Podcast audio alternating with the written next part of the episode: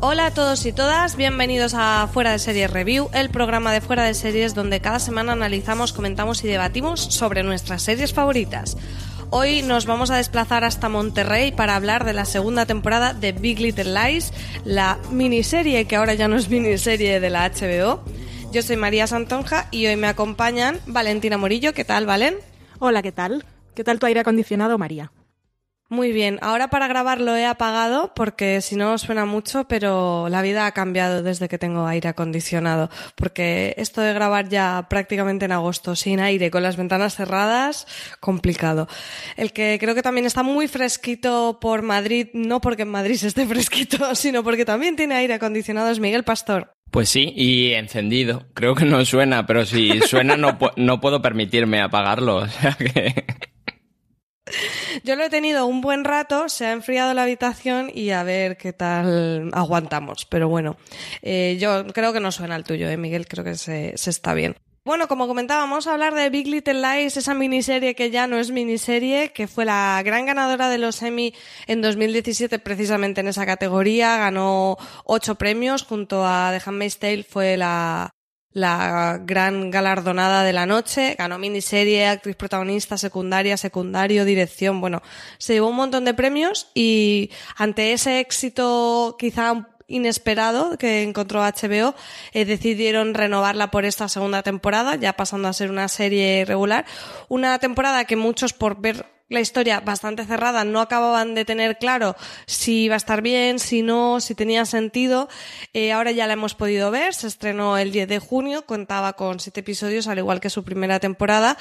Y, y bueno, eh, antes de empezar, bueno, como siempre vamos a hablar primero sin spoilers, después ya hablaremos con detalle de todas las tramas, pero un poco eh, en modo general, ¿qué os ha parecido esta temporada y si la habéis visto sentido, ¿no? A que se siguiera esa historia, Miguel.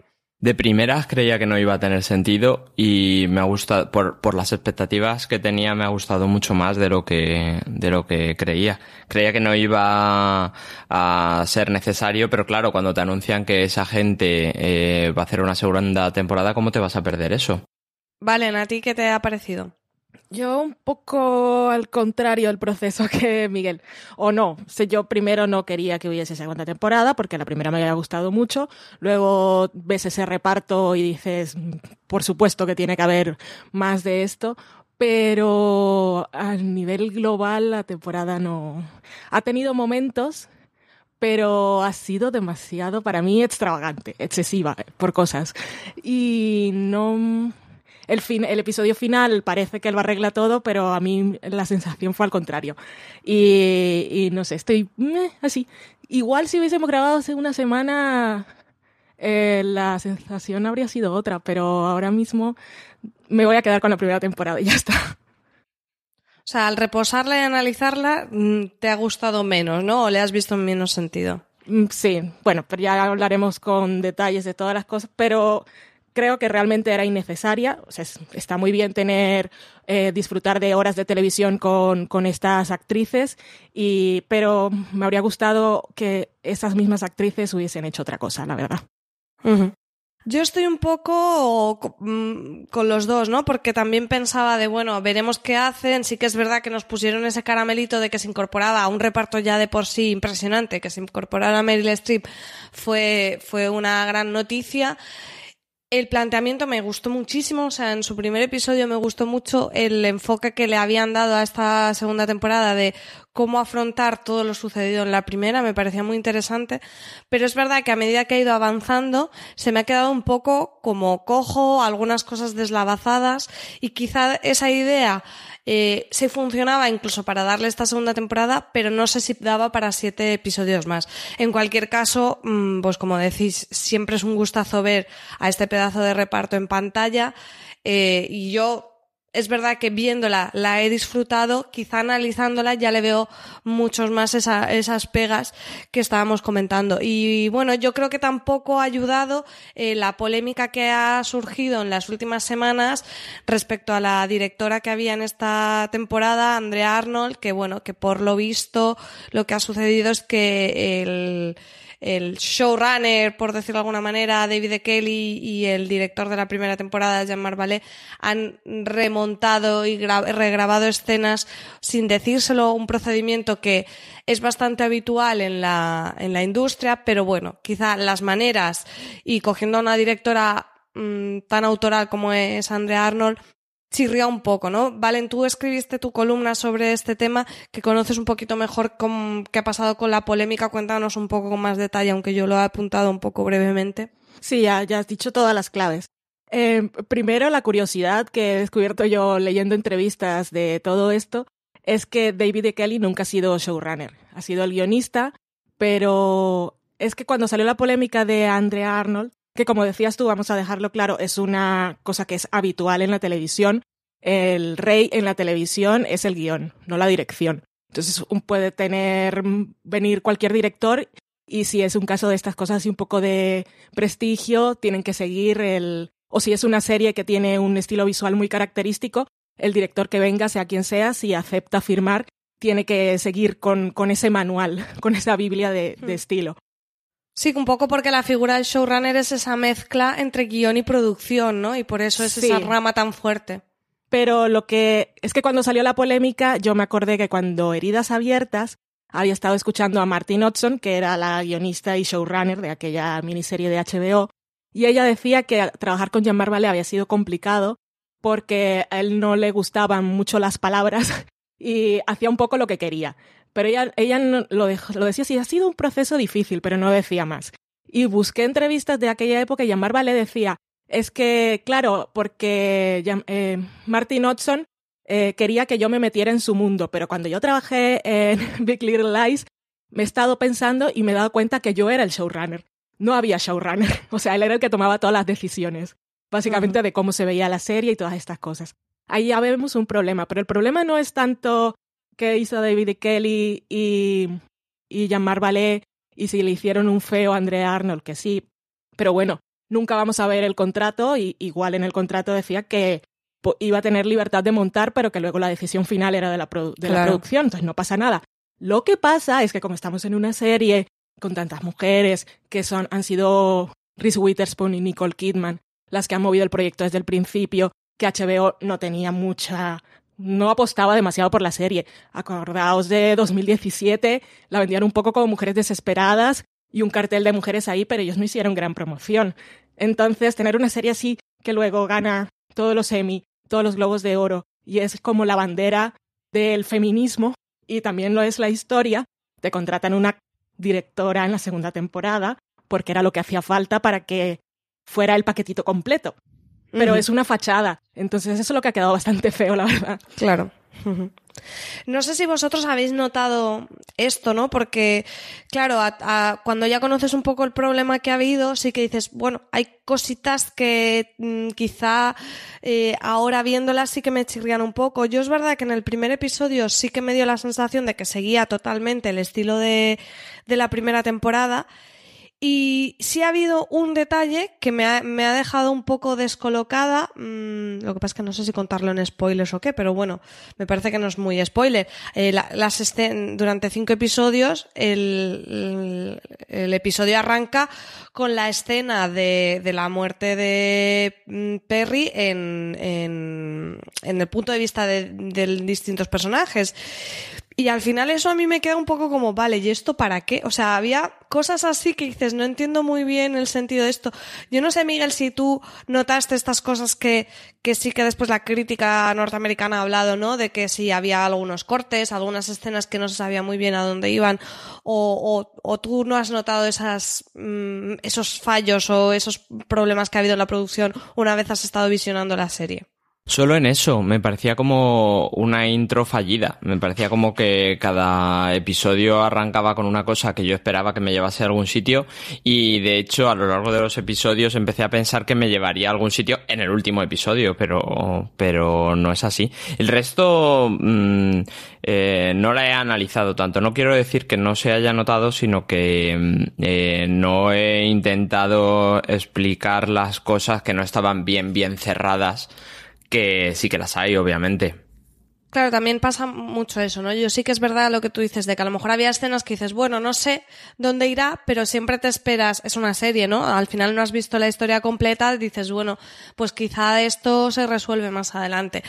Pero bueno, yo en general sí que, mm, mm, no sé, quizá nos está quedando un poco crítica la introducción, pero sí que es verdad que yo he disfrutado, o sea, creo que las interpretaciones están a un nivelón. Yo hay algunas escenas, de hecho una en concreto que ahora hablaremos con la parte con spoilers que ya me la llevo para mejores escenas de, del año, eh, algunos diálogos impresionantes. Me parece que la incorporación del personaje de Meryl Streep eh, es muy interesante lo que aporta la trama. O sea que al final sí que es una temporada que nos ha dado cosas mm, buenas y otras quizá no tanto, pero que, bueno, para los fans de la serie eh, creo que tampoco es como decir, madre mía, qué, qué catástrofe más grande. No, pues no estaba probablemente al nivel, pero, pero creo que durante el camino lo hemos podido llegar a disfrutar. Eh, bueno, aquí está un poco abierta el tema de si habrá o no tercera temporada. Las cifras han sido maravillosas, claro, y, HBO pues es, es complicado ahora porque tiene por un lado la polémica y por otro lado que, que ahora mismo es quizá una de sus series bandera. Entonces, mm, ha habido ahí declaraciones que, bueno, que no, que no dejan cerrada la puerta a una tercera temporada. Mm, yo sí que creo que no será inmediatamente dentro de un año. Ya para esta segunda tardamos dos años. No sé, Valen, ¿tú apuestas porque habrá una tercera o, crees que lo van a dejar como está? Ellos claramente han dejado la puerta abierta para una tercera. Eh, ya al final de la primera temporada yo la veía cerrada, pero ya te dejaban ahí con la aparición de una persona mirando de lejos la escena en la playa, dejaban ahí la semillita para la renovación que finalmente llegó. En términos de audiencias y relevancia para HBO sería difícil decidir por voluntad propia no continuar y para las actrices también, pero yo no sé, habrá que dejar pasar tiempo, pero yo creo que la polémica con lo de Andre Arnold está muy reciente y no sé y es lo que puede pasar es que se note en los premios del año que viene, en los Emmy, porque, vale, las actrices no tienen ningún problema, han hecho muy bien su trabajo y seguramente estarán nominadas, pero lo que tenía Big Little Lies es que conseguía nominaciones en todo lo, a lo que aplicaba. Y en este caso, ¿cómo? ¿Con qué cara te presentas a dirección? Andrea Arnold, después de todo esto, no, o sea, ni HBO puede presentar sus episodios a dirección. Y lo de montaje, con 11 personas en la cabecera, con 6 o 7 del equipo de ballet y los 6 del equipo de Arnold, es que eso es un absurdo y un ridículo. Es que no caben en el escenario si se lo llevan. no, es que no se lo pueden llevar. O sea, bueno, cosas pasan y, y ya veremos. La gente no tiene memoria histórica para estas cosas, pero es que yo creo que sí se puede notar el año que viene, o por lo menos me gustaría, porque, porque es que si no es un poco descarado. Y como, la, como lo de la producción de la segunda temporada empezó tarde, no sé si, si van a dejar pasar tiempo. El problema con toda esta polémica también es que ninguna de las actrices y, bueno, las productoras sobre todo, han dicho nada y en algún momento tendrán que salir a promocionar sus series nuevas, que la de Reese Witherspoon ya viene la de Hulu ahora en otoño y tiene la de Apple y Nicole Kidman también tiene series producidas y dirigidas en HBO y estas preguntas van a salir porque es que ellas no han dicho nada al respecto y hmm. sobre todo ellas dos tienen esa presión. Habrán contratos y se habrán llegado a acuerdos y no decir ciertas cosas, pero es que algo tienen que decir. Y yo estoy más interesada en lo que ellas tienen que decir como actrices que lo que puedan decir sus personajes en una tercera temporada. una temporada sobre el cómo se hizo Big Little Lies. Mm, Miguel, eh, ¿tú cómo lo ves? ¿Te gustaría ver una nueva temporada o, o aquí ya quedas satisfecho? No, no, no, me gustaría ver una tercera temporada. Me gustaría mm, porque eh, eh, yo lo que más valoro de esta temporada es primero lo que creo que quiere transmitir, que lo entiendo como luego si queréis en la en la parte con spoilers lo profundizamos más, pero creo que ahonda muy bien en el mensaje que quería transmitir, en los dos mensajes que quería transmitir eh, en la primera temporada y segundo es que a mí Meryl Streep eh, me parece que en Agosto, ¿habéis visto Agosto? Sí. Me parece que ahí tocaba cima y esta, este personaje es un poco continuación de, de aquel personaje y cualquier, eh, lo que tú comentabas antes, las escenas que parece que arrancan y luego no cierran esa trama, todo eso me lo opaca cada vez que Meryl Streep salía a hacer, Exactamente. a hacer sus líneas de diálogo que era impresionante. Es que la capacidad de, de ser faltona y educada a la vez Uf. del personaje de Mary Louise me parece brillante. O sea, ¿cómo han conseguido eso? La Maravilla. pasivo-agresividad. Eso es, eso Sí. es lo que decir. Es, es el, en, era en adelante en los diccionarios y en la Wikipedia pasivo-agresivo y sale Mary Louise. Totalmente. Bueno, yo creo que ya hemos hablado un poquito en términos generales sobre lo que nos ha parecido la temporada. Eh, vamos a escuchar la sintonía a cruzar ese puente de Monterrey que tanto nos evoca como la entrada de la serie y ya empezamos a hablar con spoilers.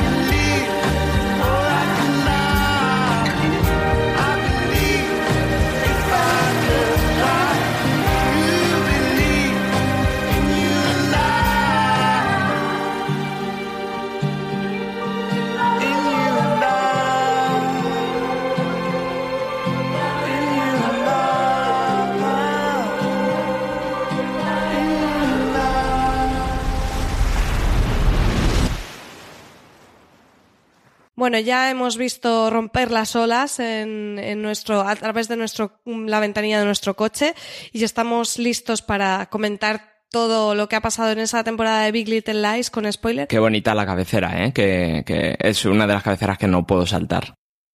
Yo tampoco. Yo en general eh, no suelo saltar cabeceras. Me parece que cumplen su función de meterte en la historia. Incluso aunque vea varios episodios seguidos, yo me he hecho maratón de Juego de Tronos sin saltarme ni una cabecera.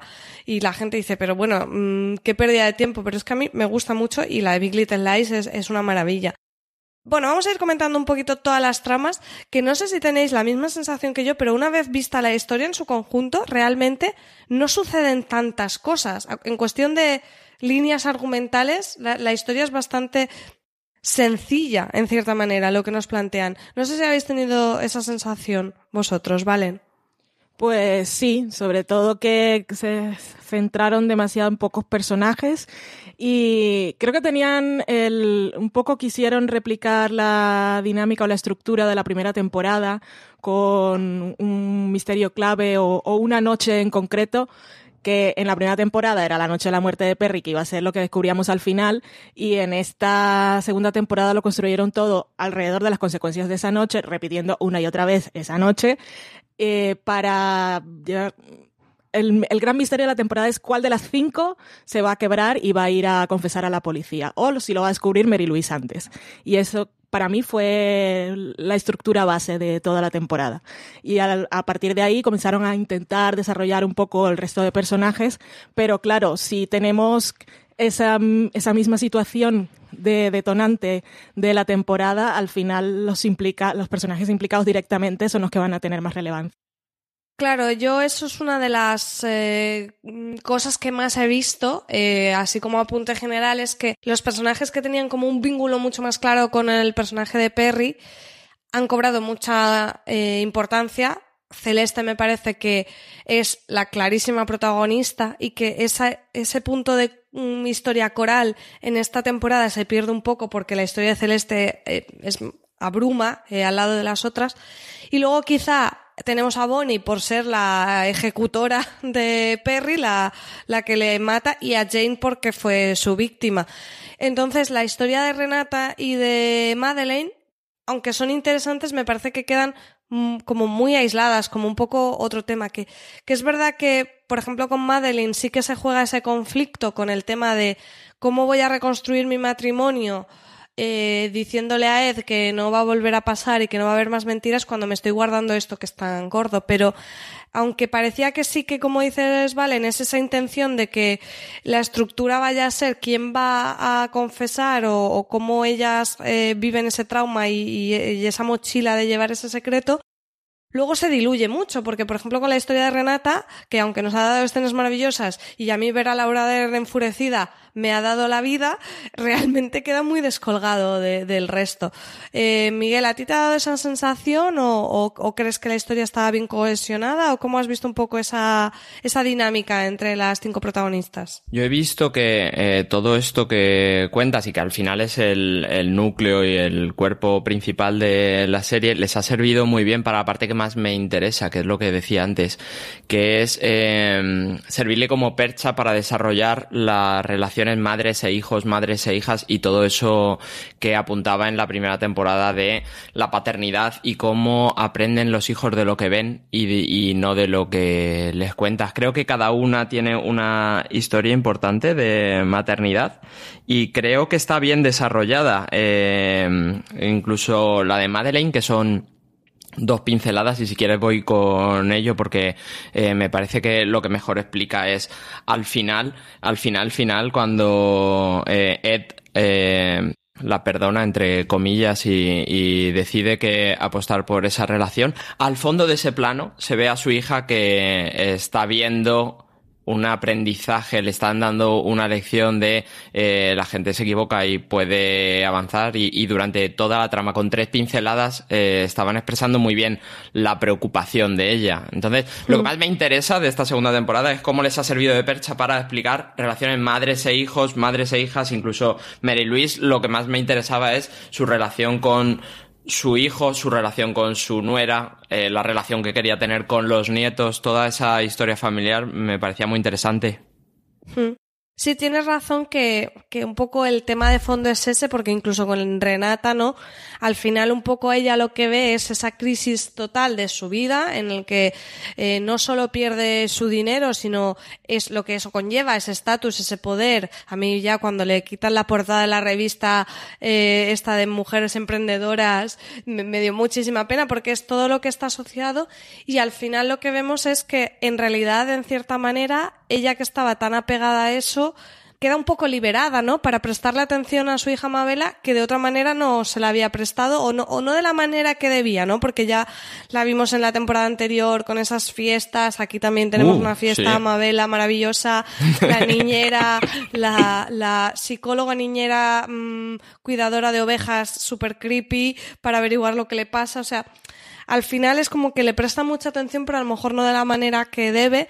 Y a mí me conmovió muchísimo en esa escena final cuando, eh, en ese montaje final, lo que vemos de Renata es que abraza a Mabela y le dice, estaremos bien, ¿no? Y es esa sensación de, pues sí, es verdad, a lo mejor ahora incluso van a estar mejores. Es verdad, esas relaciones, eh, es un poco el fondo más interesante de, de lo que nos cuentan. Y además con nuevas apariciones de madres, no solo Mary Louise, que ahora hablaremos de ella porque hay que hablar largo y tendido, sino también la aparición de Elizabeth, la madre de Bonnie, un personaje eh, muy muy misterioso en, en su arranque, que no sé a ti, Valen, qué te ha parecido, qué crees que ha aportado eh, la trama de Elizabeth, la madre de, de Bonnie y su relación con ella.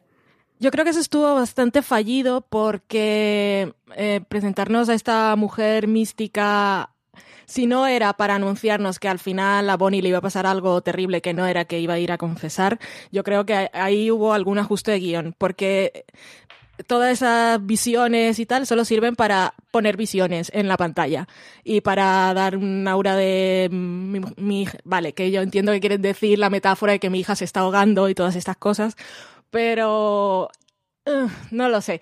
Aquí han cogido algo del libro, de la novela, que como en, en el cuento de la criada siguen cogiendo detallitos, aunque supuestamente en las primeras temporadas ya los damos por cerrados, eh, las obras originales. Pero en el libro, eh, bueno, spoiler, la experiencia de abuso que tiene Bonnie en su infancia, que es lo que le lleva a reaccionar de esa manera tan impulsiva cuando ve que a Celeste la están maltratando, era su padre. Entonces aquí en esta, en esta segunda temporada, sí, seguramente por lo, por lo que apuntaba también Miguel, no tan bien de con M, sino de tan con N bien, que lo ha hecho muy bien, eh, era centrarnos en la figura de la madre. Y hay madres, ninguna es perfecta, pero algunas quieren serlo o hacen todo lo posible, y otras pues han tenido problemas para gestionar lo de tener una personita a su cargo. Y en este caso pues eh, era la madre de Bonnie quien abusaba de ella y no el padre, pero aquí tenemos ese padre que, que no hacía nada por protegerla tampoco. También muy importante eso. Sí. Y, pero bueno, es que mm, al final tuvimos a la mujer ahí para estar en coma y que Bonnie nos contara todo lo que le pasó, pero un poco expositivo al final. Y yo y que escribiéndolo en la libreta, que yo, yo para el último episodio que hice lo de la previa en fuera de series, yo me imaginaba una cantidad de cosas, que alguien iba a encontrar la libreta, o que la madre claramente había escuchado lo que había dicho su hija, porque después de todas estas confesiones se veía que corría una lágrima, y que lo de descubrir qué era lo que había pasado iba a, a ser un poco, pues no sé, un poco más grande, o iba a tener más consecuencias, o las iba ellas a empujar a, la necesidad de tomar una decisión. Pero bueno, da igual. Sí, es que al final todo el tema de que las van a pillar, ¿no? Que, que yo creo que con el personaje de Mary Louise se apunta muy bien como esa amenaza que entra a, bueno, a ese clima que tienen de cierta tensión, pero bueno, más o menos parece que lo tienen bajo control y es ese elemento externo que entra para mm, eh, ponerlo todo patas arriba y con la mirada siempre de la inspectora que, que está ahí a ver, a ver si, porque sabe que algo raro sucede y tal. Pero a mí me da la sensación que todo eso queda eh, muy diluido en la temporada porque al final no hay nada especialmente relevante para que ellas las pillen. O sea, eh, que, que quizá no hacía falta, porque a mí es verdad que me gusta que se explore más desde el punto de vista de, aunque realmente esa amenaza no sea real o no sea tan grave, eh, a mí esto me pesa sobre la conciencia y, y eso me parece un tema interesante a explorar. Pero sí que es verdad que parecía que podía haber cosas con esas apariciones de la inspectora, con eso, con la libreta, con incluso con el juicio, ¿no? Que llega un momento que el juicio dices, Mary Louise realmente eh, está intentando proteger a los niños de Celeste porque cree que es una amenaza o esto es una treta para en el juicio intentar averiguar qué le sucedió a Perry, ¿no? Que yo durante un momento pensé que podía ser eso. Que al final, de hecho, no me queda muy claro mm, cuál es la intención de Mary Louise, porque eh, creo que es un poco las, las dos cosas, ¿no? Que con el juicio quiere eh, aferrarse a lo que le queda, que son sus nietos, porque ha perdido a sus dos hijos. Y, y por otro lado decir, bueno, y, y- remover todo esto a ver si sale la verdad. No sé cómo, cómo lo visteis. ¿Cuál creéis que era la intención de Mary Louise con el juicio, Miguel? Yo creo que hay un poco de cada una. Primero eh, es una loca del control y quiere que las cosas se hagan como ella cree que tiene que hacer. Es verdad que sí que te explica un poco expositivamente, como decía Valen. Casi todo lo explica demasiado expositivo, ¿eh? No, no, eso no lo voy a justificar, pero también eh, en el tiempo que tiene me parece que compensa todas las historias que cuenta con esto. Eh, empieza el juicio como eso. Es verdad que hay un momento en el que apunta que quizá les viene muy bien eh, el juicio para subir al estrado a la gente que, a, a las mujeres que, que ella cree que estuvieron implicadas en eso. Y luego hay un giro final que es cuando ella aparece en la casa de, de Celeste y se asoma a la ventana y es cuando eh, creo que ese es el punto de inflexión donde le hace olvidar todo lo que es el juicio y ya lo único que le importa es que la gente eh, la gente y ella misma no piensen que lo hizo mal con sus hijos porque es una escena muy fuerte y es, y es verdad que le tira a Celeste a Mary Louise cosas a la cara que que la duelen mucho y que las- le hace perder eh, todo el control sobre lo que quería hacer o, o sobre lo que yo intuía que quería hacer, porque tampoco está explicado si quería una cosa u otra. Hmm. Pues si queréis vamos a hablar un poquito más de este personaje de Mary Louise que a mí me parece muy interesante porque eh, parece que está todo el tiempo intentando buscar la verdad de lo que le ocurrió a Perry pero es incapaz de aceptarla precisamente por lo que tú dices Miguel porque aceptar que su hijo era un maltratador y un violador implica que quizá ella no hizo lo debido, que tampoco a mí me parece la lectura correcta. No sé por qué siempre se culpa a las madres, no a los padres. Por ejemplo, aquí hubo un padre ausente que podría tener responsabilidad, pero bueno, entiendo que la serie tampoco es que nos diga que sea la responsable, sino que como socialmente existe esa idea, ¿no? De si un, un hijo eh, o cualquier persona eh, hace algo mal, es como, uy, ¿cómo sería en su casa? ¿Cómo sería? Y siempre con la Mm. responsabilidad de la madre. Creo, creo que más que la serie, más que exponerte que ella es la culpable, explora el que ella se siente culpable. Que Exactamente. la sociedad también la lleva a eso, pero ella eh, se siente culpable de ese punto, sobre todo porque antes de llegar a ese punto del juicio, ella está cargando sobre su nuera. Está cargando, eh, eh, explica muy sí, bien. le paga con la misma moneda. Al final Eso está es. juzgándola como madre a Celeste y, y luego Celeste utiliza eso de con, con, ma- con malas artes, pero bueno, eh, aquí entendemos que en la guerra todo vale, ¿no? Eh, la, la- la- la misma estrategia, pero llega un punto que hasta te da un poquito de pena a Mary Louise porque dices, uff, y, y eso Uy, que a la has mí no, ¿eh? usar lo mismo, ¿eh? ¿Ah, ¿No te dio pena? No, no, no, no, el bofetón se lo gana bien. Lo que creo es que explica bien, otra vez vuelvo a... de- ¿Demasiado positivo? Pues quizás sí, pero explica bien e- ese eh, machismo enraizado en la mujer de esa generación y el como... eh, uy, es que estás con muchos hombres. Uy, eh, ¿no sería que tú le... pro- Cuando le dice a Jane, ¿no sería que tú le provocaste? ¿No, ¿No empezarías tú esto? ¿O sería culpa de Celeste que le tenía acostumbrado a mi hijo a esto? Bueno, pero eso ya incluso ya, aparte de todo el punto eh, machista de que la responsabilidad sea de las mujeres, creo que es eso, es estar cegada a, a que no puedo aceptar que el relato es que mi hijo sea un violador y un maltratador. A mí me pareció súper interesante cómo exploraron eso, el afrontar esa verdad desde el punto de vista de la madre de una persona así, me pareció muy interesante. Valen, ¿a ti qué te, qué te aportó el personaje de Mary Louise? Bueno, fue la villana de la temporada y fue una villana muy populista porque es el típico troll de internet y dice todas esas cosas que, que las dice y sabe que la, la reacción que va a causar en la gente. Y lo que decía Miguel, de decirle, de culpar a la víctima siempre. E- Ese es ese tipo de discurso que o lo tienes muy arraigado y entonces eres la peor persona del mundo o solo lo dices para provocar y también eres la peor persona del mundo. Esa es Mary Louise. Y con lo de eh, toda la historia que sacaron del pasado de la muerte del hijo en el accidente. A ver, nosotros podemos hacer la lectura que queramos y por supuesto vamos a querer pensar que la serie no nos está diciendo que hay eh, A causa B, porque somos personas que tenemos criterio y tenemos educación emocional, inteligencia emocional. Pero que la serie ha decidido ponerlo, pues tiene su aquel. Porque en el libro eh, también se hablaba algo del pasado de Perry, pero no tenía nada que ver con sus padres, ni con un accidente, ni que se había muerto su hermano, sino que había una figura que era para él su primo, que era mayor, que era una mala persona, de esos que hacen maldades desde que son pequeños y que cuando crecen pues hacen cosas peores. Y él creció un poco mirando esa figura y cuando él hacía algo malo, por ejemplo, en el libro, cuando viola a Jane, o, y desde que intenta acercarse a ella, no usa su nombre, sino que usa el nombre de su primo. Mm. Entonces, ahí hay otra historia. Y aquí, como han querido, es que te ponen eso de, es que se murió su hermano y están diciéndolo todo el tiempo. Y se murió su hermano y su madre lo culpó. No nos están diciendo que A causa B, pero sí es el discurso que han elegido contar. Sí. Y es un poco así porque es demasiado simplista también. Porque no sabemos qué Hmm. pasó después de ese accidente. qué más cosas pasaron. Realmente Mary Louise lo culpó toda su vida y lo trató mal.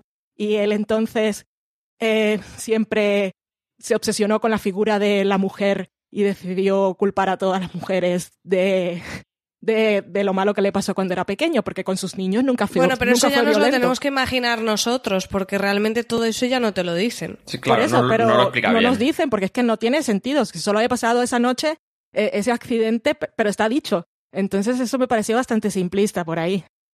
Yo es que creo que más que, lo, que utilizarlo como para explicarte cómo es Perry, eh, que no, que para mí no entran, o sea, no entran a abordarlo porque, eh, o por lo menos yo no lo entiendo así por lo que decís, porque al final, eh, bueno, sí, tú estuviste presente cuando murió tu hermano y quizá tu madre te culpó, no sabemos si le culpó siempre o le culpó en ese momento, y tu padre se fue.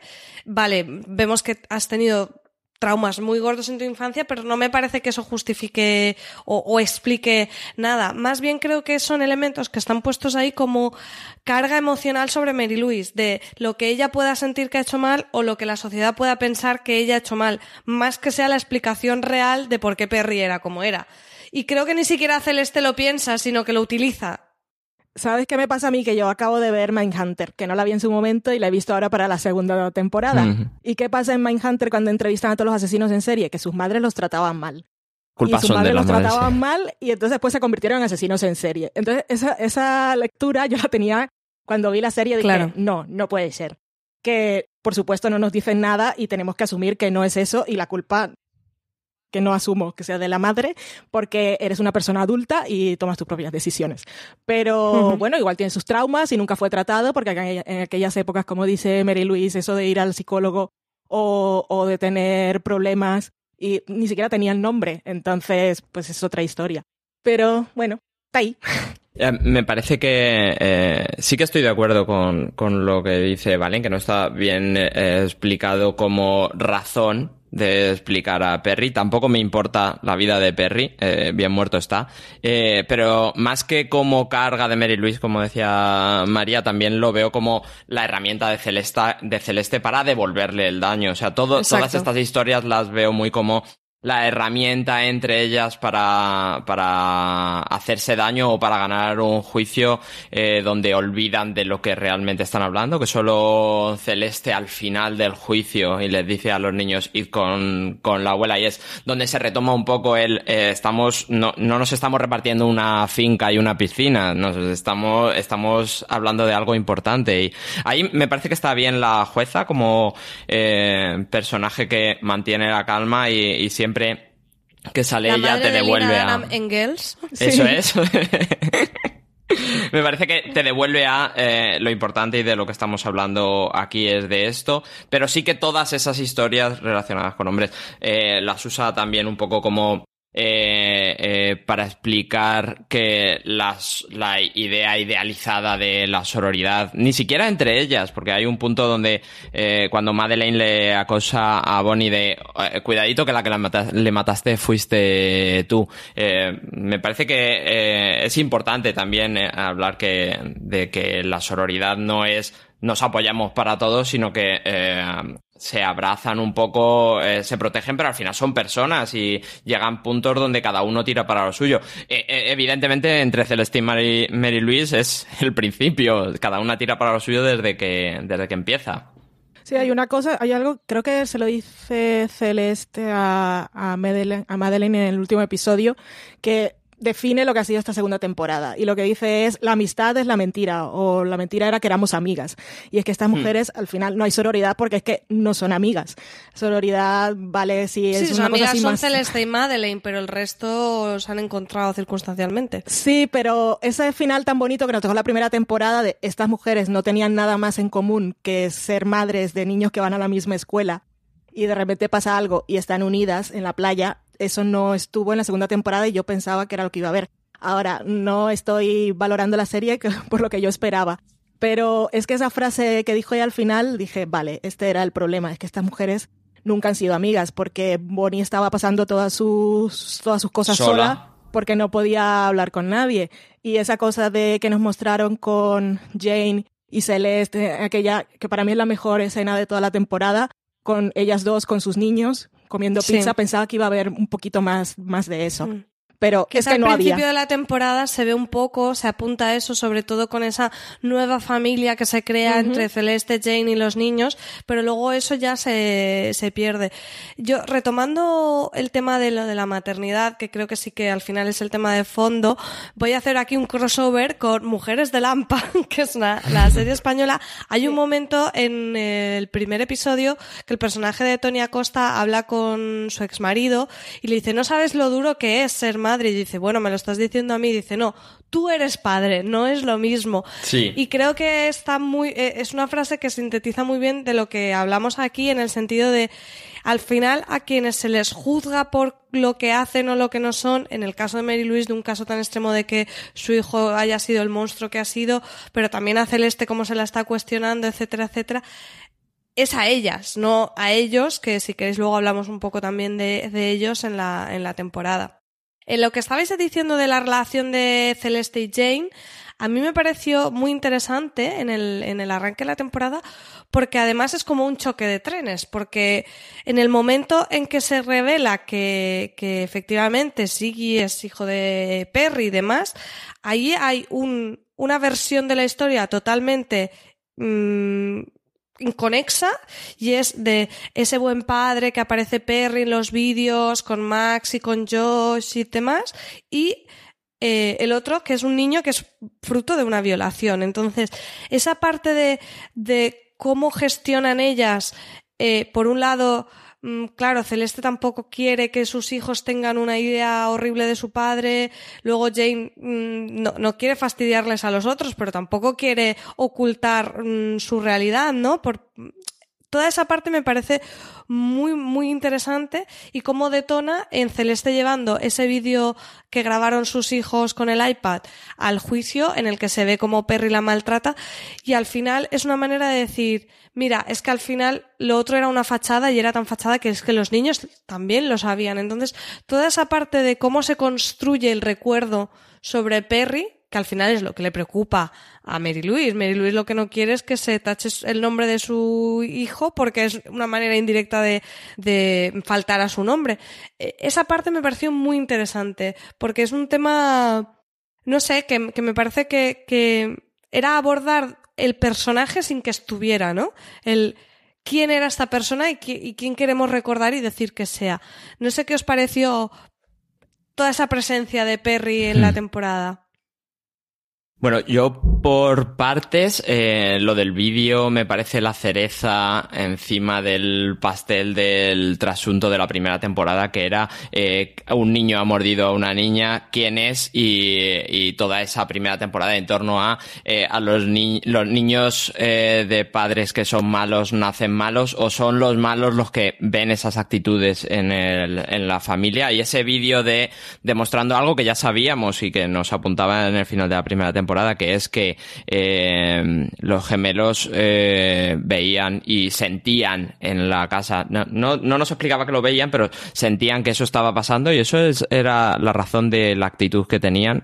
eh, eh, que no tenía el hijo de Jane y que ahora en, una escena que me parece eh, importante eh, empezaba el hijo de Jane a tener un poco esa actitud cuando se junta con los gemelos para darle una paliza a un niño que se estaba metiendo con él que, que tela también esa escena como, como habla de la educación de unos padres y de, y de otros. Y luego quería decir que no me parece, no, no, creo que no hay una relación más bonita que la de Jane y su hijo, como es de abierta, como es de sincera, y lo- un poco lo que tú decías, es que eh, Jane como es y como nos cuenta la historia que es, no se puede permitir eh, no decirle a su hijo lo que era su padre, Eh, y Celeste asume eso también un poco a la fuerza, porque Madeleine habla mucho.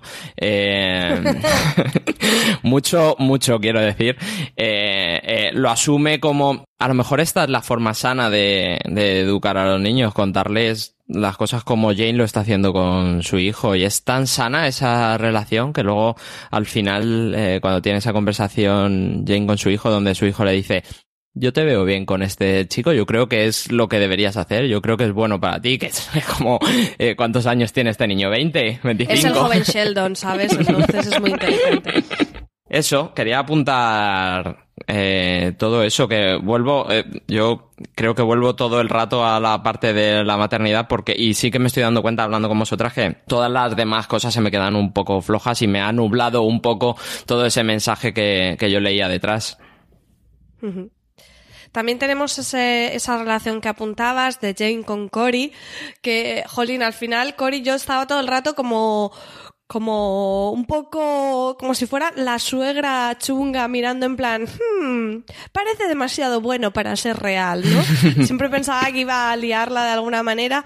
Y por suerte, ¿no? Estuvo allí, entendió a Jane, la apoyó y, y bueno, tenemos ese final en el que finalmente pueden tener relaciones sexuales, que es súper importante para Jane porque, claro, no había afrontado el trauma de, desde la violación. No sé cómo viste, Valen, esta incorporación de este personaje para hablarnos de Jane, que quizá sí que tiene una trama un poco más pequeñita, pero bastante interesante en cuanto a lo que le sucede al personaje. Jane tiene la trama quizá más pequeñita de la temporada, pero la más importante, porque el, el foco siempre está sobre Celeste y, el- la persona que llega nueva a Monterrey y por la que más o menos se une todo y se desencadena todo es, es Jane. Y, bueno, que la, la violación y que tiene un niño y toda esa preocupación de ella de que su niño pueda heredar esa maldad intrínseca de su padre, que siempre estaba intentando protegerlo. Para mí en esta segunda temporada eh, fue muy importante que ella tuviera una persona en la que pudiera confiar y que ella se diera la oportunidad, bueno, básicamente es eso, confiar en alguien y se diera la oportunidad de, de volver a vivir como, como mujer más allá de como madre. Y tenía miedo porque lo que ha hecho mucho la serie es, es ir dejándote McGuffins y van a Sí. pasar cosas cuando te dejan a este saliendo de la comisaría. Entonces dices, hostia, parecía muy bueno, pero igual simplemente se estaba acercando a ella para, para obtener información. Y tenía mucho miedo de que eso tirara por ahí porque me habría parecido súper doloroso y súper innecesario. Pero afortunadamente Cory era simplemente una persona que había conocido a Jane y que era tan eh, joven y, y tan dulce, inocente y buena persona como ella. Así que desde lo mejor de la temporada es que ella hubiese encontrado esa persona y que no nos hubiese salido rana. Pues sí. Igual que yo, lo tengo que decir, me encanta el personaje de Ed. Eh, creo que al final Madeleine es, eh, bueno, pues es la, la más pizpireta y, y me lo paso muy bien en todas sus escenas. Y ya si combinas Madeleine con Mary Louise, vamos, eh, yo aplaudo. Yo ya me levanto del sofá y me encanta, pero creo que ha estado muy interesante cómo han abordado eh, la, la, mm, el punto de vista de Ed, ¿no? De cuando ve, eh, cuando sabe esa infidelidad, eh, cómo lo afronta, cómo siente su orgullo herido y a la vez, aunque quisiera decir, venga, voy a confiar en ti otra vez, es como se lo dice, ¿no? Dice, no tengo un botón para hacerlo. O sea, aunque yo quisiera, es que algo está roto toda esa trama de, de la mujer del hombre con el que Madeleine fue infiel, que se ha operado los pechos, que me pareció muy loca, y también una, una de esas escenas un poco que se quedaban ahí deslavazadas, ¿no? Cuando aparece en el bar, que dices, "Mm, le están proponiendo algo, queda muy en el aire. Y, bueno, sí me gustó como al final Ed decide que el perdón es el mejor camino para reconstruir y esa renovación de votos. Igual yo estoy un poquito cursi, pero me, me pareció muy bonito y muy, muy sano también como lo que hablamos de, de ese punto de la gente comete errores y puede, y, y puede mm, subsanarlos y puede seguir adelante y no decir rompo la baraja. Y como decías, Miguel, eh, esa lección que supone para, para sus hijas. No sé qué os pareció la trama de Ed y Madeleine y si estáis tan enamorados de Ed como yo, Miguel. Es que Ed tiene una, un personaje eh, de una sola cara. Quiero decir, no, no, igual que nos explican cosas buenas y malas de los demás, eh, Ed es como si fuera la antítesis de Perry. Eh, es verdad que pasa por un periodo que podríamos llamar de duelo, de mientras él eh, intenta aclararse eh, eh, sobre el perdón. Y creo que al final no es tanto un perdón hacia Madeleine como valorar qué es lo que él quiere en la vida y el perdón entre comillas, surge de, eh, bueno, si yo lo que quiero es una relación, pues eh, con Madeleine vamos a empezar de cero. Eh, muy, muy gracioso cuando le dice, mm, en lo bueno y en lo malo, no, tú no puedes hacer cosas malas. Entonces ahí, no está empezando de cero, porque está empezando, ella está empezando ya con menos cinco. Sí, sí, sí. Parece muy bonito y te ríes un poquito, A pero eso, es. A eso iba, a que él empieza de cero para él, para, para su vida. Y, mm, y en esa nueva relación que establece no hay un perdón. Lo que hay es, eh, voy a empezar una nueva relación con lo que yo ya cargo en mi mochila, que te lo voy a cargar a ti, lo vas a llevar tú. sí, sí, eso queda bastante claro. Y es muy bonito y todo, pero eso está ahí. Yo creo que sí que, o sea, a ver, creo que no está subsanada la herida porque creo que no lo hemos visto, o sea, por tiempo, pero creo que están como en el camino de eso, ¿sabes? O sea, creo que apuntan eso porque al final los dos, o sea, creo que el fondo de esta historia es, al final, aunque la hayan cagado, los dos se, mm, se quieren y quieren trabajar porque eso ocurra. Que a lo mejor en el presente aún no está, no, no está curado, pero mm, se quieren y, y trabajan por ello. En cambio, por ejemplo, tenemos la réplica con Nathan y Bonnie, que es como, bueno, aquí la base es que Bonnie no le quiere a Nathan. Entonces, mm, ya a partir de ahí no, no, no se puede hacer más. Que me pareció que, que fíjate que Nathan a veces es un poco odioso, pero me dio tanta pena cuando Bonnie le deja. Pero ¿por qué? O sea, yo entiendo, yo entiendo por qué Bonnie no lo quiere, pero no entiendo dentro del contexto de la serie por qué, o sea, no me habían demostrado claramente en ningún momento que la relación fuera mal. No, no, pero, o sea, sí, yo sí que entendí que Nathan estaba enamorado de Bonnie. No, sí, sí, yo no digo eso, estoy hablando de- desde el punto de vista de Bonnie, como ella decide, cuando está hablando con su madre, está hablando Ah, sí, sola. que eso es otra cosa es positiva de, en realidad no estaba enamorada de él, ¿no? Sí. Y, Uy, sí, eh, ok. Yo, eh, a lo mejor esto solo lo he querido entender yo, pero sí que relación. Bueno, la, la historia de, de Nathan y Bonnie no me interesa para nada. Me interesa más Nathan como eh, el monigote que está al lado de Bonnie y no la puede ayudar con el problema que ella tiene con su madre. Pero entre las cosas que le dice en la libreta, eh, lo que yo relaciono con Nathan es cuando eh, ella le está diciendo a su madre, en coma, entre comillas, eh, las cosas que nunca le ha dicho. Y una de ellas es cómo empecé a tener relaciones sexuales muy joven para eh, buscar ese cariño que no tenía. Y creo que es lo que explica el por qué está con Nathan o con cualquier. Lo de Nathan es un poco. Circunstancial. Está con Nathan porque, porque eh, ha buscado ese cariño en lo primero que ha encontrado. Eh, Creo que es mucho de eh, que le pongo yo de desarrollo, pero me interesa eso. eh, es lo único que me interesa de Nathan y Bonnie, la verdad. Y que él era buen padre, que le dice, bueno, pues eso no lo ha explicado en la serie ni en ningún sitio. Pues Nathan es que está de monigote, como dices tú, que dices monigote porque no, no sabía cómo ayudarla o no se había dado cuenta cuál era el punto en el que había el punto de inflexión. Pero eh, es que él es monigote siempre que se encuentra con Ed. Entonces, esa relación Sí, ha sido sí, sí. muy innecesaria. Bueno, pero da- daba, daba esos, esos momentos graciosos siempre, ¿no? Que estaba bien. Eh, a mí me gusta mucho cuando llega el personaje de Elizabeth y, y casi que le pega una bofetada a Nathan cuando le dice, vamos a ver, tu mujer está mal. Y, oh, ¿desde cuándo está mal? Desde el día que vio que se moría un hombre. En plan, joder, tío, atacamos un poco, se me has espabilado. Y la En fin. culpa mucho a ella, la, eh, todo el tiempo le dice, es que tú no te abres, es que tú no me explicas, es que... Y ella ya la mira como diciendo, es que no quiero explicarte, ¿no te das cuenta? Eh, yo antes de terminar sí que querría volver al juicio porque es que yo no me puedo ir sin comentar ese momento en que Celeste eh, se representa a sí misma. Ya sabíamos que era abogada, que había dejado de ejercer por la maternidad. Y, y me pareció un momento de, de, de poder absoluto de Celeste, eh, serena, tomando las riendas de la historia, incluso siendo un poco cabrona, porque todo lo que usa contra Mary Louise es bastante duro. Y de hecho, no sé cómo lo entendisteis vosotros, pero lo que insinúa de que quizá Mary Louise maltrataba a Perry, yo creo que eso no es una información o si es real o no, no creo que Celeste lo sepa y creo que simplemente lo utiliza para, para eh, en el juicio cuestionar. Al final lo que busca es decir, bueno, si aquí se está cuestionando si yo soy buena madre como para tener a mis hijos, mm, que se cuestione si esta mujer, que es la que supuestamente se los va a llevar, eh, puede, puede ser también una buena influencia.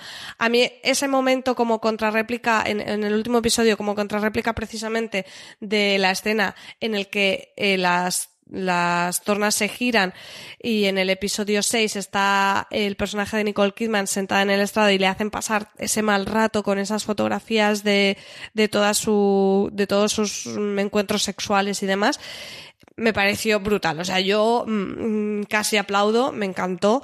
Y yo, esta es la escena que os decía que meto en mi lista de lo mejor del año con Celeste eh, interrogando a Mary Louise. No sé si os gustó o si tenéis alguna otra escena que metáis en, como de lo mejorcito de Big Little Lies, ¿vale? Yo, mi escena ya, ya, te lo, ya os lo había dicho y es la de la pizza y Celeste y Jane y sus hijos porque me pareció lo más, lo más bonito para destacar. Lo del juicio es que a mí me hizo gracia. A ver, primero, eh, sí está muy bien lo de que Celeste decida llevar su propio caso porque todo aquello que sabemos, que ya dejó su trabajo para estar en casa, pero está preparada para hacerlo. Escuché una entrevista en el podcast, se llama Still Watching, entrevistaban a, no, no me apunté el nombre y no lo sé, a, a la actriz que interpreta a la jueza. Y entonces eh, la, la persona del podcast le preguntaba, ¿es tu personaje la peor abogada del mundo? ¿La peor jueza que se ha visto en la televisión? Sí, por favor. Entonces ella decía, bueno, yo he querido verlo como que no es que fuera la peor, sino que no estoy hablando de la abogada, sino de la jueza, ¿eh? sino que eh, mi personaje está acostumbrado a llevar casos civiles y esto se convirtió en un caso penal y no tenía recursos. Entonces, ya esto lo está diciendo la propia actriz. David E. Kelly es un señor que se ha pasado su vida entera haciendo series de abogados. Todas. Mm. Boston Legal, El Abogado, Ali McBeal. Y esta escena de juicio es que es, es muy emocionante, es muy impactante y tenemos el vídeo ese que se encuentra precisamente esa misma, esa misma mañana en el iPad pero es muy efectista por... por Hombre, sí, sí, es que no credibilidad, no, Es que, realismo no le pedimos. es un poco así. Pero bueno, sí es muy impactante, pero ahí tenemos lo de, como ya habían hecho esto que llaman siempre en las series y en las películas de abogados, el character assassination del personaje de Celeste, diciendo que pues no podía ser buena madre por todas estas cosas, ella pues usa las mismas, la- las mismas herramientas para destruir al personaje de Mary Louise. Y entonces su, su tesis es, si yo no puedo ser madre por esto, ella tampoco puede tener la custodia porque es peor. Entonces, bueno, pero es que me hizo muchísima gracia la entrevista a, a la actriz precisamente por eso. Yo dije, ¿qué está pasando aquí? Porque los todo abogados eran todos un desastre. claro. La jueza también era un poco, un poco circo. Entonces, tenemos a Nicole Kidman y a Meryl Streep. Por favor, pongámoslas en el estrado y tengamos el mejor momento de la temporada. Pero a mí se me quedó un poco en, vamos a escribir esto que va a ser el mejor momento de la temporada.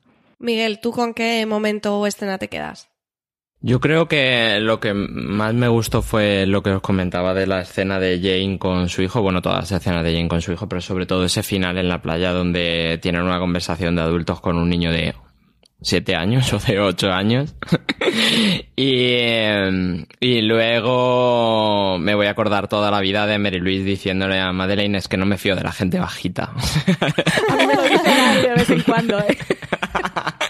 Nunca me voy a olvidar de, de eso. En realidad, todas las escenas de, de madres e hijos, madres e hijas, eh, Bonnie hablando con su madre moribunda, eh, Renata que después de esa fiesta, yo, yo sé lo que es preparar una fiesta, sé lo que cuesta, bueno, no sé lo que cuesta a- hacer esa fiesta que Renata le, le hace a su hija como última fiesta, en contraposición con cuando ella ya lo ha perdido todo y decide quedarse un día en la, de escuela, en casa, para bañarse con su hija en la piscina. Todos esos momentos son con, con lo que me quedo y lo que más me ha interesado de esta segunda temporada. Bueno, y si hay tercera temporada, que no sé si la esperamos o no, pero en cualquier caso, yo digo que yo la veré, no sé vosotros. Yo, Yo sí. Yo no lo sé. Hay de estas cosas de líos de montaje nos robaron la escena con la que nos tenían haciendo hype, por lo menos a mí, todos los meses anteriores, que fue esta La que se del filtró. helado. Claro, ahí lo cortaron porque el- la escena empieza y de repente y el helado que le tira. Cuenta, A cuéntanos ¿dónde para está? la gente que no conozca la anécdota. Pues es una escena en la que están caminando por la calle y Mary Louise va delante y Madeleine va detrás y lo que se filtró fue un plano mirándolas a ellas de frente y Madeleine le tiraba un helado en la espalda a, a Mary Louise y eso nos lo quitaron. Me siento, hemos sido engañados porque yo quería ver eso Habrá y cuando salió, cuando empezó la escena dije, bien, momento. Habrá que comprar los DVDs. Renata momentazos, pero su personaje también me ha parecido que ha quedado muy cojo. O sea, han desaprovechado bastante a Laura Dern, que sí está muy bien, pero como decía antes Miguel, que Ed era un personaje que estaba en una, ¿cómo decías? Tenía una sola cara, no. Como dijiste, no me acuerdo. Pero bueno, Sí. R- Renata también está en un solo tono. Y es el tono ese que siempre está muy arriba, muy histérica, y te da frases. Y cada vez que se acaba un episodio yo iba a buscarme los GIFs. Y es todo maravilloso, pero creo que su personaje lo podían haber aprovechado un poco mejor. Esto de la infidelidad con la niñera también estaba en el libro. Que a mí me gustó que no lo hubiesen usado en la primera temporada porque me parecía muy cliché. Y en la primera temporada, yo no sé si os acordáis, Gordon siempre ha sido un poco mierda, pero con ella eh, tenía un ser que iba a visitarla al trabajo y tenían Sí, una relación eran muy apasionados. Correcto. Entonces yo dije, mira, han cambiado esto un poco, qué bien. Pero entonces no lo usaron en esta segunda temporada, era todo el desastre. Y ella siempre muy arriba y muy bien con sus bates, rompiéndolo todo y diciéndole que va a comprar un oso polar a cada niño de la escuela y todas esas cosas. Y nunca no voy a ser rica.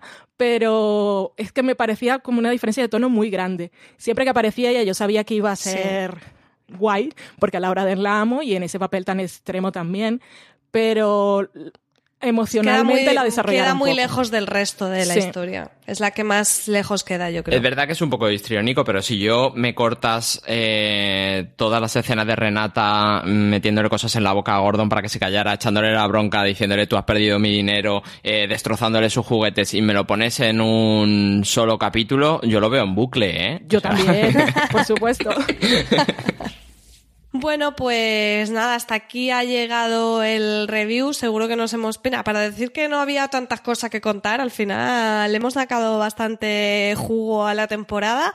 Eh, nada, chicos, me alegro mucho de haber estado charlando con vosotros este ratito.